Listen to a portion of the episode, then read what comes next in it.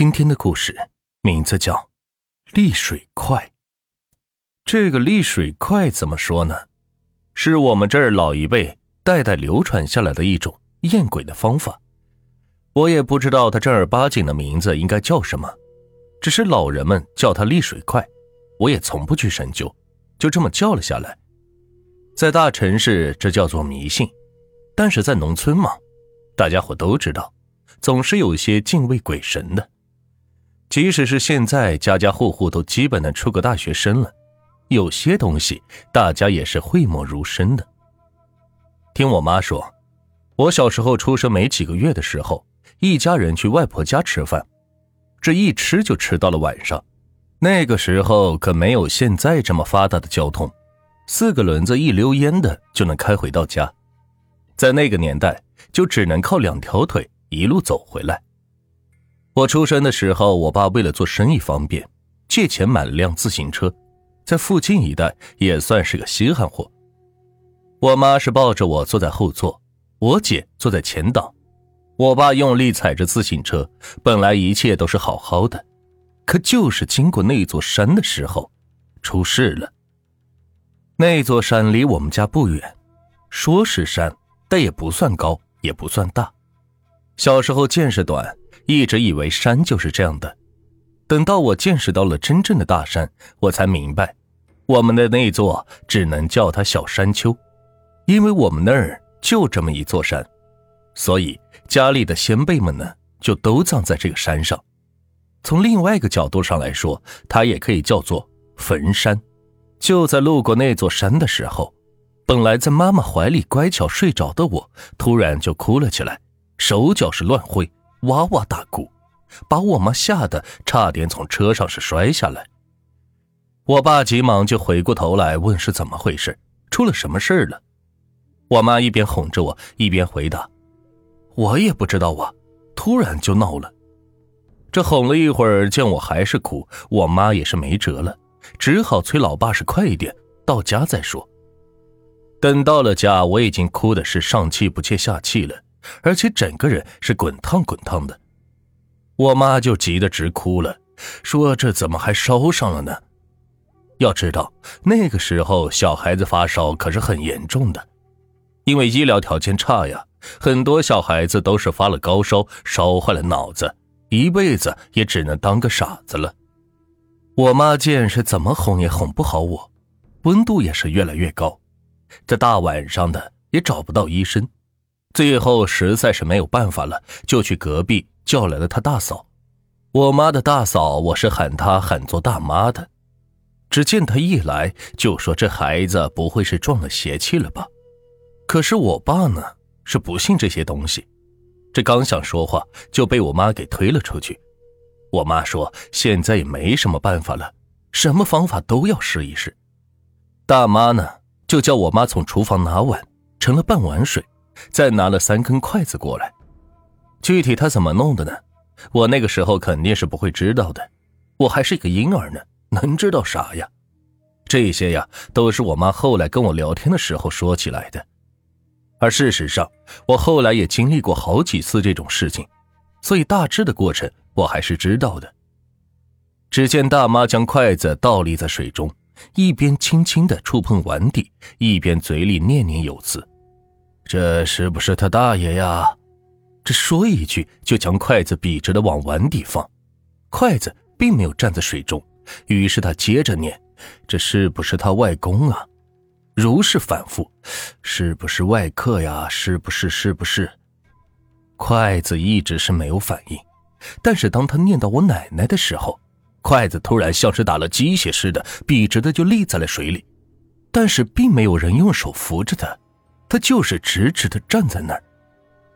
大妈也是舒了口气，说：“这看来呀，是他奶奶想他了。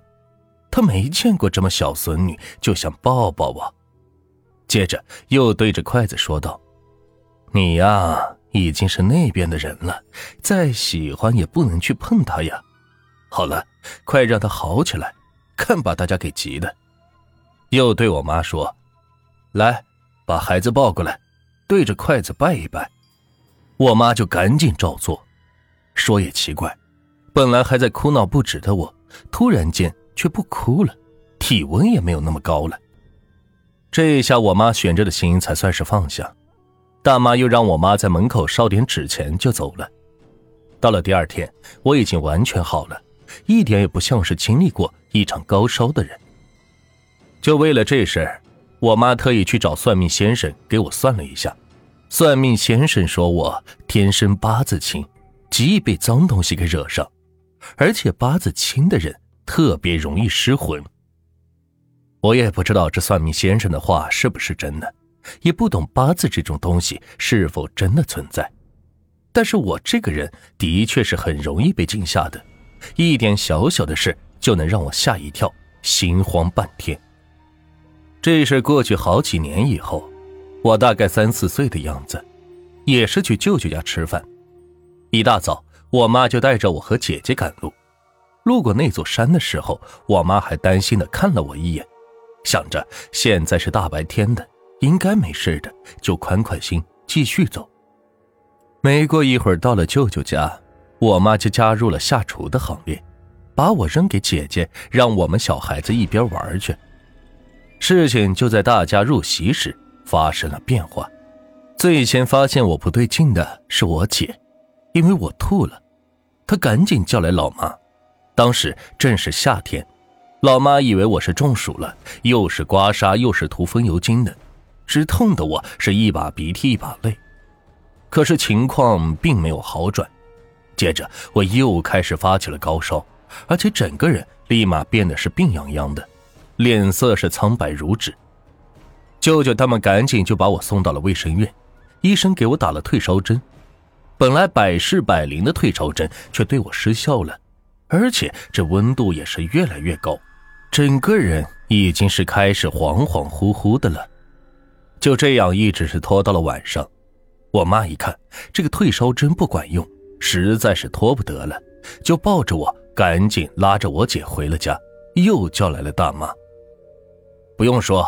这还是我奶奶，把我妈给气的呀！这骂又骂不得，还是要烧些纸钱给供着。这以后啊，我妈就不怎么带着我们出门了，特别是要经过那座山的时候，把小时候的我给郁闷的呀。也许正是应了算命先生的那种话，我的八字特别轻，人善被人欺，马善被人骑。结果没想到这八字轻还会被鬼欺负呀！在我不到三十岁的时光里，我总是被各种各样的脏东西粘上。我妈从一开始的惊慌失措，到后来的淡定非常，连我爸这个本来不信这些的汉子，也被我弄得是深信不疑。老人说银饰能够辟邪，我戴了；又有人说这玉能辟邪，我也戴了。甚至我妈还去庙里求了黄符纸。可是这效果却都不太理想，有时候我也在怀疑，难道我的八字已经轻到这种地步了吗？也许你会说这就是一种迷信，筷子本来就可以站立的，这电视上不是已经解谜过了吗？只是我要告诉你，虽然我们现在无法解释某些现象，但是我们也同样无法证明它们不存在。筷子也许是可以站立在水中，可这也无法解释为什么每次弄完我的病症都会减轻。比如我的高烧，挂点滴、打退烧针都不管用，可立完筷子之后我就会好起来。而且这种情况是不止一次。当然，不是每次高烧都是因为这个，只是被脏东西粘上的时候，总是会有发烧，而且全身发冷。吃啥药都不管用的情况，反正我妈现在已经被我弄得驾轻就熟了。有时候只是普通的发烧，她也要神神叨叨的拿出半碗水来立筷子。当然，这个时候筷子是无论如何也无法站起来的。我讲这个故事并不是为了说明什么，只是想表达一下我对鬼神的敬畏之心。现在很多人都将老祖宗遗留下来的东西批评的体无完肤，我只想说，宁可信其有，不可信其无。有些东西既然流传了几千年，必然还是有它的特别之处的。